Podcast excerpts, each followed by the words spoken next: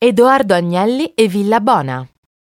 Le grandi famiglie sono spesso attraversate da grandi tragedie. Edoardo, soprattutto, ha vissuto sino a che, lo ha sopportato, il dolore di una vita non all'altezza delle aspettative degli altri, sempre sbagliata. Neppure l'amore riempiva la sua vita. Lui, uno dei partiti più ambiti del mondo, aveva avuto qualche aristocratica ragazza, ma poi tutto si era incenerito, senza ragione. Negli anni della giovinezza, man mano che le porte del potere familiare che riteneva suo si chiudevano davanti ai suoi errori, lui cercava strade sempre più infide per ritrovare il rispetto di sé e degli altri. Misticismo, francescanesimo, droga, buddismo, discorsi contro il capitale, elogio dei poveri, critiche alla conduzione Fiat. Errori su errori.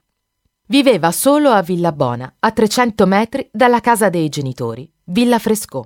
Una casa molto moderna sulle colline, con piscina riscaldata, che comincia dal giardino e finisce in salotto, un po' Hollywood Party. E muri di calceviva come in certe tavernette, e poi il tavolo di Eero Saarinen e le sue sedie e tutto il salotto buono Barcellona di Mies van der Rohe, con divano, poltrone e tavolino coordinati.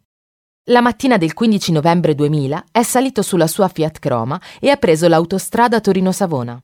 Dall'auto, con il cellulare, ha chiamato il padre.